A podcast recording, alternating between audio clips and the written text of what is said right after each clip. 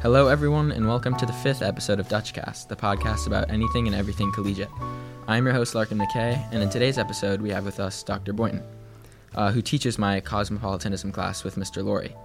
Uh, so, just to begin, why don't you begin by introducing yourself, give some personal background, uh, how long you've been at collegiate, where you went to college, grad school, etc. Okay, yeah. So um, I'm Dr. Boynton. I'm at, this is my second year at collegiate, uh, and before collegiate, I was at a school out in New Jersey.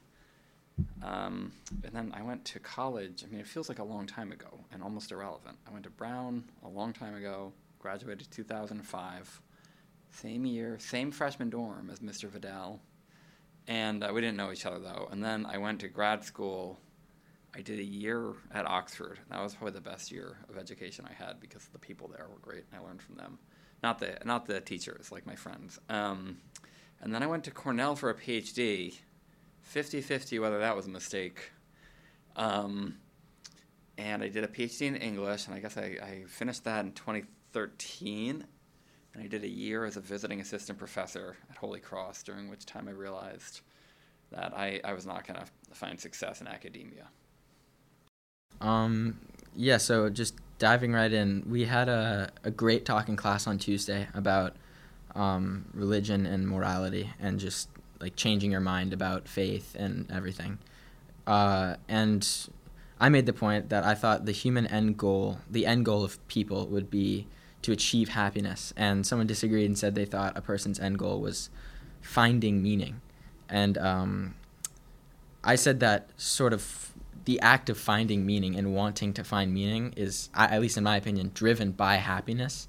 Maybe happiness isn't the right word, but finding the the drive to want to find meaning is driven by the assumed satisfaction of finally understanding like what everything means. So I just what is your because you we we talked about this. Yeah. What's your Yeah, I mean I don't have an answer to what to the what's the point of everything, but yeah, the conversation was good in class. It was good also because at the start of class, one of your classmates told us that we, we'd been in a lull since parents' night, which was three weeks ago. We were both surprised to hear a three week lull. Um, but yeah, the idea, I think it was a, a, problem with the word happiness, which is a kind of slippery word.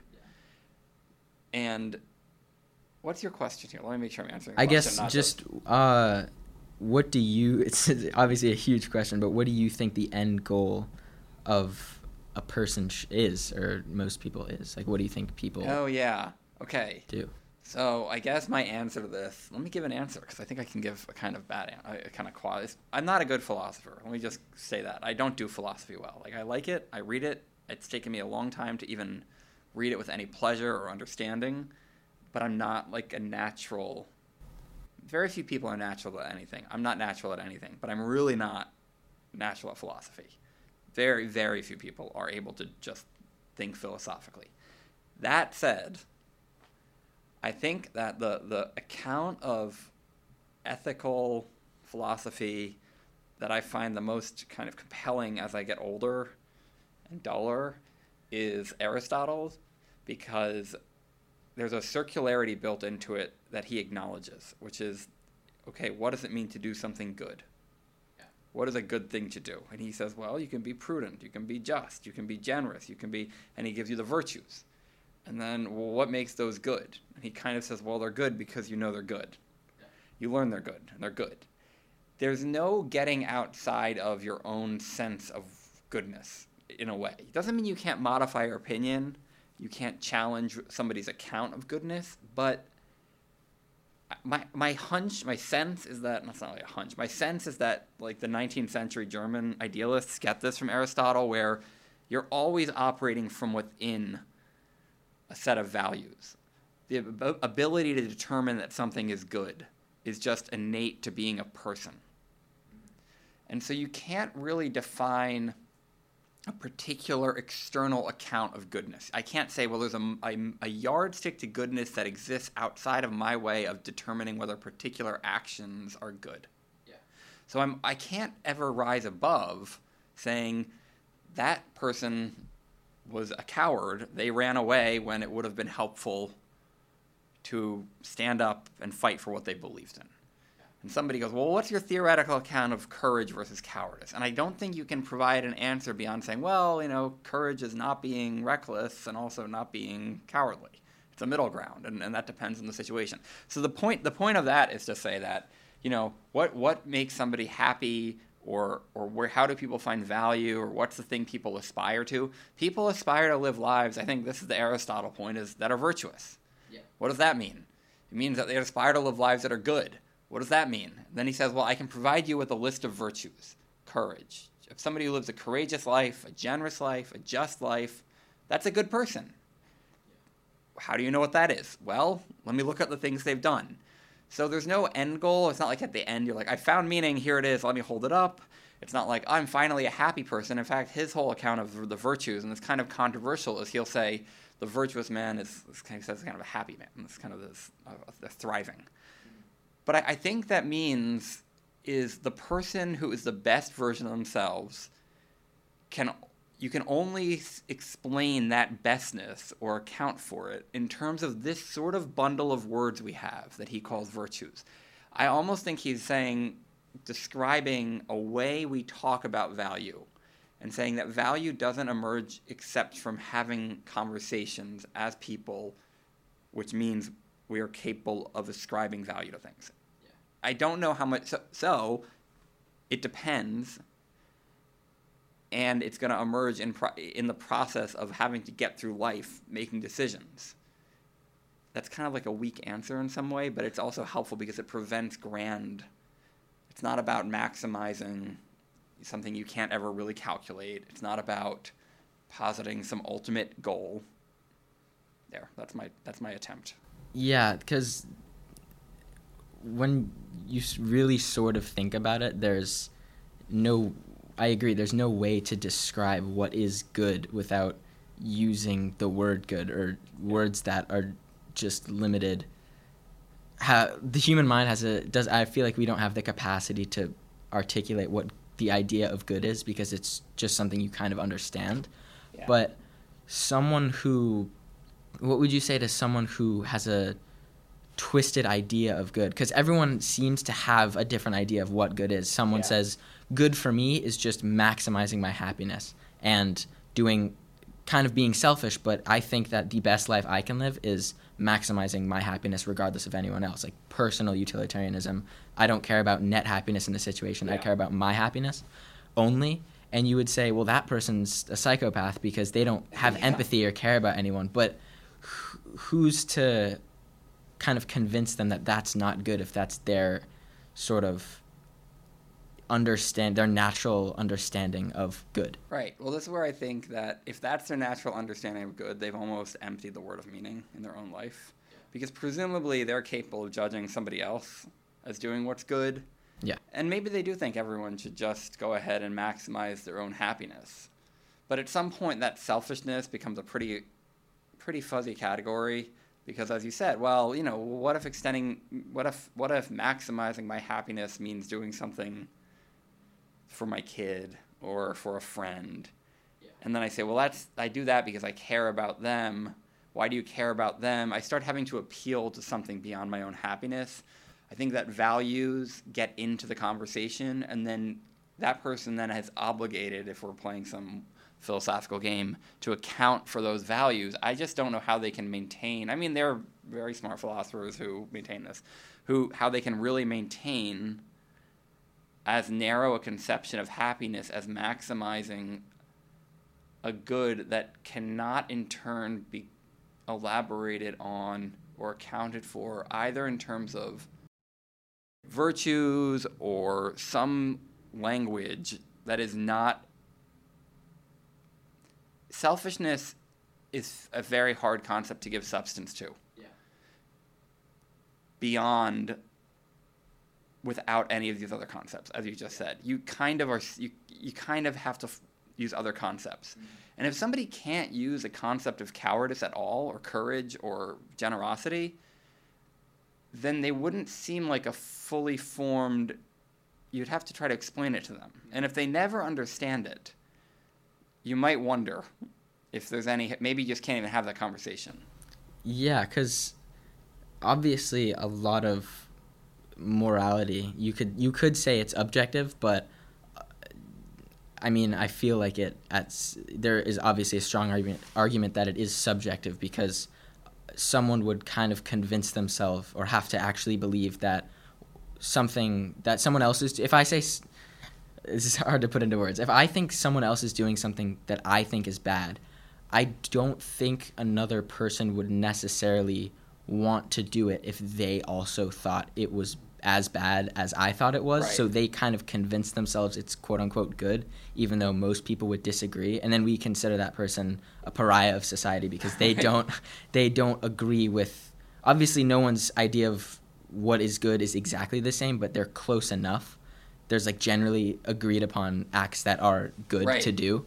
Yeah. So but I think my point about in class about happiness was it's hard to describe why doing helping a friend makes you happy because at what you're actually doing is making someone else happy Yeah. but you are it's a weird concept but you are selfishly helping someone else because it also makes you happy to make them happy Right. so it's not happiness it's really the problem with the word happiness because you can't really put it you can't really put it into words if i want to maximize my own happiness that the connotation of of that is that i throw any sympathy to the wind and just do whatever i want to Yes. do but that can all i feel like it's it's kind of the word but it can also entail doing things for other people that make you make other people very happy but also make you happy as a result of Yeah. making them happy I have two. I had two things, three things. I can't remember the first. The, the fir- one thing is that philosophers like to make distinctions, and then call, like Aristotle's interesting because he doesn't like the typical philosopher moves to say, ah, you're talking. And I will. I'll do it here. It's like you're talking about selfishness. I think you need to distinguish between two forms of selfishness because one of these forms of selfishness is. This, this is why it's an empty word. If, if, if I take any satisfaction in it, does that mean it's a selfish act? That seems like at the very least that's an inadequate it's inadequate to say that's a solely selfish act. It's kind of like a flip of kant's like you can't treat somebody merely as a means to an end. Like of course you're going to treat people as a means to an end because you know we do need other people to help us. So if i can't like disqualify somebody from moral action because they happen to like ask somebody for a favor you can't like pounce on them and say aha! You're treating them as a means to an end. No he says merely and I think there's a version here of selfishness. Just because you get satisfaction from it doesn't mean it's selfish. And if that does mean it's selfish, it's also something else. The other thing I think is interesting, I'm not accusing you of some sort of warped imagination, but that when you, and I think this happens with a lot of people, when they conceive of a perfectly selfish being maximizing their own happiness, you, and this is, I think, probably just a, a, uh, the time we live in, the world we live in. They imagine a sociopath, essentially, who has no interest in sympathy, who takes no displeasure from the suffering of others. Why would we default to what most of us would then consider an unnatural form of humanity in order to provide an account of what we are then saying is a natural impulse? Like, it's a little bit weird to say selfishness is natural, and then to say, what's my ideal of selfishness? It's this monster that, no, that we would say is not natural. So that can't quite be an adequate account of selfishness. So I think there's something missing there. And then I don't remember my other point. But oh yeah, it has to do with something you were saying earlier about the good. Is is I think that this is where I think yeah we can I can always disagree with you about whether a particular action is generous or good or worthwhile. I mean, I'm not going to disagree whether something makes you happy, though I could actually. I could say you think this makes you happy. You love playing video games all the time. It's not going to make you happy. You're addicted. That's a problem. That's not true happiness. So I can't actually even dispute happiness, but in that case, it's interesting because I'm actually coming closer to disputing goodness, and that's where that Aristotle happiness goodness is quite clear. But okay, we can disagree. I don't think that means it's subjective. Uh, it doesn't. I mean, yeah, it means that we all are people, and people are capable of disagreeing, and we have words, and we're capable of using words in different ways. I don't think objective subjective captures the problem. I think it's that we need to step back from the fact of disagreement to say if you're able to disagree, there is a common thing you're standing upon, which is the notion of the good, like the notion of the true. They're not particular things we think, they are thought itself. You cannot have thought without being able to say should, or that's right, or that's wrong, or that's true. You can't even dispute whether this very account of morality we're trying to work through. You couldn't even dispute it without these concepts. Yeah. So if you give up on those concepts, you're giving up on language. Language is normative. Language has truth and and mora- and and norms and and ought built into it. You ought not to say that. You're using the word the wrong way. So it's if you take a step back, those are those are just baked into. And I think a good account of ethics addresses it at that level of generality, which is offers almost no practical advice because practical advice always is situational. I yeah, to to your point on on selfishness, I think the more that I think about it, it's sort of determining labeling someone as selfish, you or selfless, you could sort of imagine a scale or a, a spectrum on how much they value how much making other people happy makes them happy. Because you could say the most selfless person who just helps other people all the time but feels so good about themselves A for helping monster. other people is, is a selfish person because they're only helping these other people to make themselves feel good but they're simultaneously a selfless person because they're only making other people feel good and not really considering what do i want Right. but they're at, simultaneously also considering what do I want? I want to make other people happy. Yeah, So it's a where it's a spectrum on how yeah, yeah. it's how much do you weigh I I'm going to elevate myself compared to elevate someone else and how do I value how happy those two decisions make Yeah, me? I think that's right, and I think you're right. It's there's something about well, this is the the, the grammatical or the the maybe just logical problem of if everything is. It's, it's actually again another I said the Kant example another classic another kind of classic problem in philosophy that I don't really I don't fully understand it is you know if you will it's called the incontinence of the will which is you know an unfortunate unfortunate name for the problem but that's what it's called Yeah. and it's if you, if you will to something and then if you are saying I want this to happen I know it's good why do people always just not do what they know to be good? If I resolve, I'm gonna, you know, really watch, you know, you know, I'm not gonna eat, I'm not gonna eat meat for for a month. I'm gonna, I, I believe it's good for the planet, whatever I might believe. I, I don't want cows to suffer. And then I go and have a burger two nights later because I can't control myself. I mean, how does that happen? How do I have conflicting desires within myself? And the reason that's an analogy, I think, is what you're talking about is like a version of this is like you can't. How do you provide? everything I do can be converted into like I, why can't I don't know what my analogy was going to be. You can cut this part, but no, don't cut this. It was going to be something along the lines of um, if if you're always willing, if you want something good to happen or you want your own satisfaction, if your satisfaction is baked into everything you do, Yeah. then how could you have any action that isn't accounted for in terms of your satisfaction? So you now have this term of like gaining satisfaction that seems to just cover everything. So does it even serve an analytical purpose? If there's nothing that cannot be explained by the motive to maximize your satisfaction, why are we even invoking this? Because you would you would gain satisfaction from both not eating meat for a month, but also eating the right. burger. It's like everything is making me happy in some sense. Exactly. So it's not doing much work. Um, yeah. So that's that's sort of what that's that concept is sort of what I was trying to get at with the happiness point. Yeah. That everything you do is driven by your happiness. Again, happiness is a weird word, but sort of everything that you do is a step towards happiness subconsciously. Not I think this is going to make me happy. I'm going to do it. But I think just ma- decision making and pe- how people do things are to they obviously want things to turn out good for someone or for themselves or for someone else but those are all in a way like maximizing their own Yeah. or happiness it's it's a It very a weird concept and it's an even weirder word when you realize, you know, that com- the word in it is hap, which is like luck.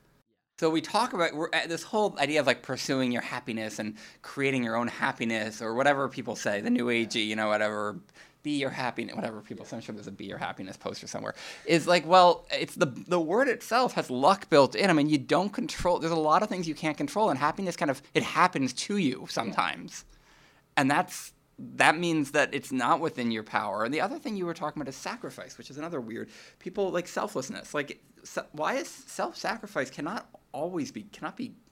I mean, that would it can't be good all the time. I mean, you wouldn't want your friends to. You wouldn't want people you care about and love to sacrifice themselves all, for for any number of things. In fact, it, you'd probably really think hard if they were volunteering to sacrifice themselves. You'd really want to think hard about whether somebody else couldn't do it instead, or whether there weren't a machine that could take care of it. So it's kind of a weird like example. It's like the selfish sacri- selflessness or weird norms, weird extensions of norms. So I've I've jotted down here just nature versus nurture when determining your moral framework and what you live by. I what Just jot it down here. yeah. Yeah. um, I guess in your opinion, to what extent are humans naturally or biologically able to determine their own morality? Do you think that if two people were raised in a vacuum and identical with identical situations separate from each other, they would make the exact same moral decisions? No. Or do you think that it's just your brain chemistry and you're sort of born with an innate sense of the good?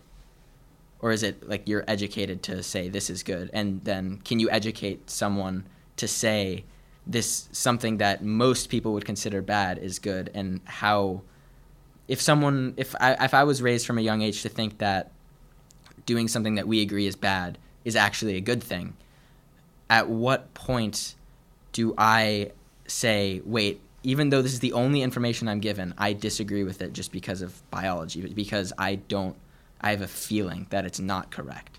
Yeah, I don't have an answer to a lot of that, but here I have a few scattered thoughts. One is that, I mean, I do think, yeah, I think that two, I mean, they're many ways identical and yet different people raised in this identical, they will have different responses because people are different genetically, their brain chemistry is different, all that stuff. Um, and then in terms of the idea of, uh, of like self critique, I think that I don't know how I don't know how it happens, but yeah, people are capable of self critique.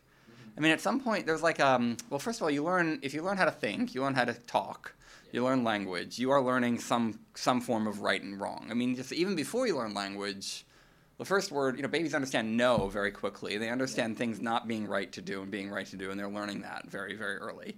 Um, then and so I think it's just that's just kind of baked in the possibility of right and wrong, or the possi- and whether we disagree or agree on particular conceptions of it. Yeah, that's probably baked into people, uh, baked into being a person. But that doesn't say much. But there is this way in which you contradictions are probably good. We learn things. We learn lots of different schemes of value of how to act, when to act one way, when to act another way, and there's all sorts of contradictions in them. I mean, we, we don't we don't act consistently. We act differently from situation to situation. We act differently with different people, and then we have to decide what situation is what situation, and we could disagree over our assessment of when to apply which rules for action. I, I don't know if there's anything on uh, to this, but it seems like an offshoot of that. That would be it's a, a happy accident. Is that I always have different schemes jostling in my head of ways to potentially act. And if I would decide that one situation is not what it seems, or if I just happen to, I don't know, if something in my brain happens to slip, I will maybe start applying a different moral scheme of judgment to a situation than I had been brought up to to do. Yeah. And then I might notice, hmm, this seems like not a great situation. I draw an analogy. Suddenly, they, they see uh, this situation seems connected to a scheme of judgment that's different from it, and then I'm able to crit- critique it. People are capable of immanent critique. Systems with, contain within themselves the resources for critiquing themselves. Not all critique can come from without, and from without, it's often dangerous and ineffective. wow, this is uh, You know, there was something else. Somebody said we almost read Chinua Achebe, "Things Fall Apart" in this class, and we. It's like if it, were, it really needed to be a year long, year long class or a spring semester class. That novel ha- is about that. yeah. Have you read it? You should read that. It's like incredible. It is so central to the things you care about. Um, the Peter Singer, the, yes, the Australian bioethicist. Yeah, the philosopher you told me to check out. I did a little bit of research on him, and something that came up was that he is a vegetarian because he wants to minimize the pain of Yeah. animals being killed, but he might eat mussels because he thinks that mussels don't have a capacity to feel pain and that the joy that he the joy that he Yeah. has from eating the mussels is greater than the pain that the mussels feel because they're like they're I, what they they can't they don't have capacity to feel pain but i guess for for being a vegetarian um that that kind of gets back to your point of the, the what we were talking about a little bit before that how do I weigh my own happiness from eating this juicy hamburger to the guilt that I feel Ending- from ending the life of a That cow. also never even had happiness because it's probably raised in like terrible shed with no light and force fed. And the Force fed grass so that somebody could put grass fed beef on the label. Like as if like we're like, oh, it's grass fed.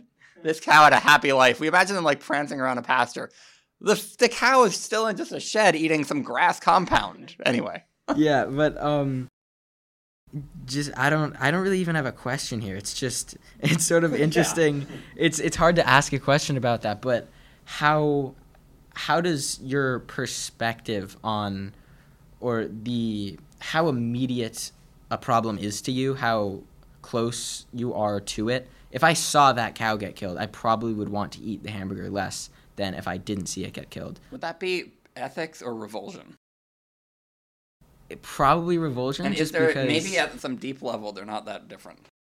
Yeah, because I, I mean, I'm thinking the more distant a problem is from me, the less I'm likely to Yeah. care about it. Because what we were talking about, wrapping your head around uh, what we talked about in class yesterday, wrapping your head around just how much suffering there is and how much bad happens just in Yeah. the world.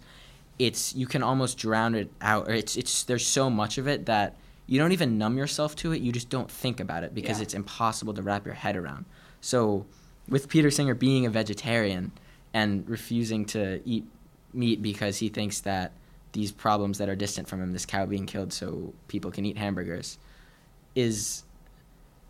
I mean, what what is your opinion on? Do you think that it is like morally correct then to be a vegetarian because you are minimizing the pain of this cow, or is the pleasure that I gain coupled with the pleasure I gain from eating a hamburger coupled with the fact that I kind there's so many cows being killed every day that I kind of don't Yeah. pay attention to it. It does like I know. I don't know. Like Peter Singer is great to read because not because he's. I mean, like philosophy is philosophy has continued because it's all wrong. I mean, there's there's they all argue with each other. There's no there's no way of arbitrating some of these disputes. However, he's a really good philosopher to read because he's easy to disagree with, and he does reveal like the the not a logic, but the kind of inconsistencies or what it means to adhere to principles from point A to point B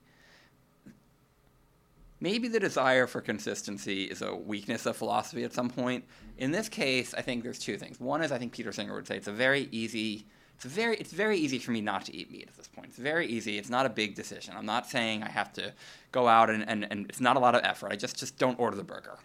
Okay, I don't buy the beef. I save money. Peter Singer is an effective altruist. He probably, and I'm serious, sends the money to you know a charitable cause that has a high impact per dime. Um, so he would say it's not really much of a dilemma. Yeah. Simple. Then there's the other side of this discuss, uh, which is like the whole yeah. I'm he's calculating the pain of a mussel. I'm like that sounds a little. That's like a parody. I mean, then I'm just like really just don't eat the mussel. Yeah. I mean, how do you know you're you're ha- I mean, there, where is it, what is this number based on? yeah. Now, the middle ground is the consistency thing, which is in general, like personally, yeah, I try to minimize my red. I, I don't think I think it's the environmental things actually the more kind of ter- you know the the high impact you know the rainforest being though it's soybeans too actually. Um, I don't know. Yeah, that's a funny. I don't have a good answer here. I have no answer, of- but you had no question, so Yeah. we're we're on we're on the same level playing field right now. Um, this this made me think of something that's gonna sound completely random, but I, I kind of have this jotted down. But this is uh, we're sort of talking about it.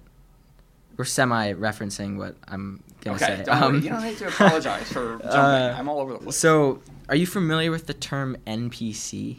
no. It's a it's a video game term. It's it's uh it's a term that people use. That NPC stands for non-player character. I'm pretty sure it's non-player oh, character. oh, I know where this is going. Yeah, there's and gonna be it's- some crazy like you can't like the ethics of killing a non-player character. Please tell me it's not. No, no, Okay, it's good. it's um, but it's a term, uh, non-player character in reference to a video game where you control a character in a video game, and Yeah. all of the other characters, if you're not playing online with another play with another person who is controlling their character, you there's another random person walking down the street in your video game, and that's just a line of code. Like they're just this it's just is- a this random. Yeah, this is the I, I grew up in the '90s, so this is like every Mario game. Yeah. It's yeah, the, the it's the little little turtle in Mario that I jump on. Is an NPC. Yeah, yeah, that's all I know. I don't even know. I mean, I've never played a game really where somebody else. Yeah, because they have them remotely now, where it's. I know. It's, I know they have them, but yeah, I don't. But yeah, this is all I know. Uh, but a non-player character, and that it's yeah, it's just a line of code. It's sort of now used as a joke. It's been popularized to as sort of an insult, like, oh, that guy's an NPC. Like he oh, doesn't wow. have sentience. He's he's just a ran- he's a an N- it's it's hard to put into, but he's yeah, just a no, random guy, yeah. right? He doesn't have control. He's just it's a string terrifying. of code. Yeah, it's terrifying because it's like wow, a new way of dehumanizing people. I mean, that's what it is. But um, uh, this obviously people don't take the term serious. Like, oh, yeah. oh, he's an NPC. Oh, he just acted robotic. A dud, it means a light bulb that doesn't work. Yeah. So you're like, oh, it's a dud. It's, a dud. Like, but do you do you think that the if I were to genuinely believe that I am the player character and everyone else is an NPC and they're just a string of code and like they don't they aren't real they they don't ha- it's hard to wrap your mind no I've thought around the yeah no I have, have ha- does like, everyone else the real person but it is a, it is like I think that the one thing that's interesting is if you took this as a thought experiment yeah. and said, okay, and this goes back to your distant near thing.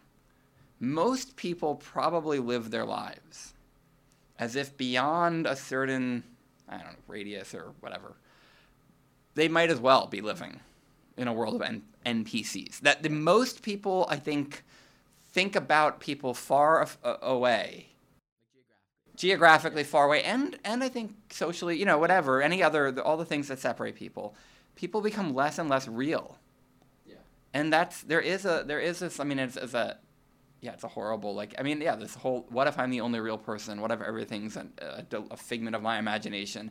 It's kind of like an old yeah, it's an old philosophical problem, but there's also the the flip side is a really good question is what does it really mean to treat somebody else like they're a real, real person? And even the people you are closest to and love the most, in fact, especially those people, that's where we come up short. I have a four and a half year old. She's very difficult. I mean, this is she's a, it's a very difficult age. She's, she's an age where she's declaring on the one hand she wants she's a vegetarian. She doesn't know what that means, and then she's like demanding some meat thing for dinner that we don't have, and this is within a span of 20 seconds. But as a parent, you you have to remember that she's a real person trying to. It's, it's easy to just say, "Don't do that. Just stop. You know, go to your room." Mm-hmm. She's trying to work stuff out. That's hard to do with people you care about. It's hard to make people real in your own mind. I think that at some level, a lot of people. That's sort of a weird question asking if it's morally sound because yeah. a lot of I feel like a lot of people do it. Like I have no idea what's going on in New Zealand right now. I couldn't tell you New Zealand like political events or the what the average daily life uh, daily life of someone in New Zealand I, looks like because I just don't like you they're so far away that it's hard to you sort of treat like they don't I don't think about the population of New Zealand even though they're on the opposite side of the world but I don't think about them right, daily right. because I just don't they're not immediate to me. There's no reason that I would have to think about them. Have you ever thought, what is Peter Jackson, you know, the Lord of the Rings director from New Zealand? Yeah like at this very moment, what is he doing? Exactly. I mean, he's probably sleeping, but yeah. Or just it's a kind of a fascinating thought experiment. Just choose anybody. Like yeah, what like, are they doing? Ralph Fiennes. What's he doing right now? Is he just what's he actually doing? People are doing things all the time. It's mind-boggling. It's such a simple like boneheaded thought, but it also is really weird to think about because you can't wrap your head around it. It's just so like the world is so big yeah, and this is kind of the central the cosmopolitanism is like, well, what can it mean anyway? You you and this is even a even a critique of any modern state is you can't even you don't know anyone who lives in your political and how do you yeah. how do you even form political institutions when you you don't really I mean this is and you know there's answers to this but like how do you how much do you have to know other people? The next thing we're going to read has some stuff to say about this. And there's a quote that I'm going to give everyone tomorrow from a 19th century British novelist, George Eliot, where she, I mean, I'm, I'll mangle it right now. It's a very famous quote from the novel Middlemarch, where she basically goes like, "We can't. If we could hear this, the if we had our, our hearing attuned to be able to hear the heartbeat of every squirrel, we would just be deaf with the roar of the world. Like if we could, we cannot tune in that much. And silence. And she says, "We're well." She has the phrase, "We're well wadded by stupidity." And she's like, stupidity is like a cotton wadding that protects us because we cannot, we are not calibrated to imagine or to know beyond a certain limit. Because if I thought about every bad thing that happened to everyone in the world today, I would just go insane. Yeah, Like I there's mean, so I, I couldn't cope with it. I think there's a reason, and it's defensible. I don't know whether thinking about everybody suffering is a good thing because it's not clear what good it does. Even if it were a good thing, I think that mo- most of a lot of what we do is falling falls short of being good. But and and and the challenge is not always doing what's good in every possible sense at every possible moment, but realizing we aren't and not learning just how to live with that in some sort of either, well, I guess I'm just an imperfect being, or in some sort of self flagellating way. But this is where forgiveness matters, which is something we haven't talked about in class, we haven't talked about here. It's like, I think the flip side of all of these, of ethics, is forgiveness. Learning how to forgive one another. Yeah. It's hard, that, and that's hard to do. Um, yeah, I don't really have. That's Uh, those are my notes. That's, That's I've kind of gone down the list. It was, um, yeah, I guess that's it. I feel Uh, like I'm going to come across as like a, a complete blowhard here, rambling about ethics. This is fun. I like this. yeah, it's it's very just even talking about like ethics and morals is difficult because I feel like if I just say a random thought experiment that I have at any given point, I might just sound insane. Someone's gonna be like, "Oh, how can you even think that? You're you're a terrible person. How could you even think of a situation and say that this is morally okay?" But a lot of it is just grappling with that, with am, like almost, am I insane? Like, is, am I am, am what I am? Am, sorry, am is what I am thinking of? Yeah. Does that make me crazy? Well, I think your I think your your the thought experiments you have are not they're the they're helpful thought experiments because kind of like Philippa Foot's trolley, you know, trolley experiment experiment. It's not really supposed to make you like just know this is the right answer, I don't think. It's supposed to scuttle your moral intuition and scuttle your reasoning and make you realize that maybe even the way you're approaching the questions of morality are are, are not the way you the approach itself is needs refinement. Do you think that it's possible to change your mind on what like moral framework you choose to live by like halfway through your life? I don't think most people live by a moral framework. I mean, not in a bad way. And I think that's also why I prefer lit. I don't do, you know, I'm not a philosopher. I didn't do philosophy. I like it sometimes, but I like literature because literature involves maintaining oneself between contradictions that can't be solved by analysis. It lives by principle, by knowing it depends. It's situational, and it is always embodied and situated and placed. And that's true to life, I think, in a way philosophy when it tries to universalize Because no one lives by. No one says, "Okay, today I'm going to live by the Kant moral framework, and tomorrow I'm going to be utilitarianism." You should try this and see if there's any difference to how your week turns out. like you have one day where you just wow, that was an egregious day. Yeah. Try it. Because I think there people probably switch. They're more like maybe yeah maybe no one maybe people do average out to a moral frame or you can say that the way this person lives their life their life is in this moral framework they traditionally make decisions be weighing this over this and this is how they act i could probably predict how they would solve this dilemma Right. by observing them in their life for years and years and years Yeah, but yeah. that can change that's like an average it could probably change any given day because two examples i might solve two seemingly similar di- moral dilemmas in a completely different way just because of who i am and my experience or because of yeah. But this is and this is to bring back Aristotle. This is where I think that the Aristotelian answer is right. Is most of us probably do live in the sense where it's like, if you decide you're not going to help somebody and you invoke a Kantian principle, I might say that's that's cowardly. Yeah. Like I don't really care about your Aristotle is like I don't care about your full moral principle. Like that's cowardly right now. If you decide you're going to go do something that I, uh, you know, I don't know, go spend if your if your parents entrust you with money and you're like I'm going to go spend it all on designer clothing because I think it's going to really help the economy and benefit a lot of people. It's utilitarian. Again, I might go, well, that's that's wasteful and reckless and deceptive. So I'm using these Kanti, I'm using my Aristotelian, I'm using terms, I'm using virtues to criticize it. And you can argue all you want about the, the Kantian grounds or the utilitarian grounds, but ultimately, what we're going to end up doing when we disagree is having to parse over how I describe it. And that's where it's hard because you might get, I might say you're wasteful, and you say, I'm not being wasteful, I'm being generous. Well, we just, we're going to disagree. But we're not disagreeing because we at least have these, that's, the, we're operating in this, in this shared kind of framework. And that's what ethics is. Okay. This was a great conversation. Thank I know, you. this is a lot of fun. I hope that you like what we're doing in class next. Yeah. Um, so to all the listeners, uh, I am hoping to have a published episode with Mr. Sabri over the coming weeks. He was sick last week, so uh, I wasn't able to interview him. But uh, thank everyone for listening, and see you again soon.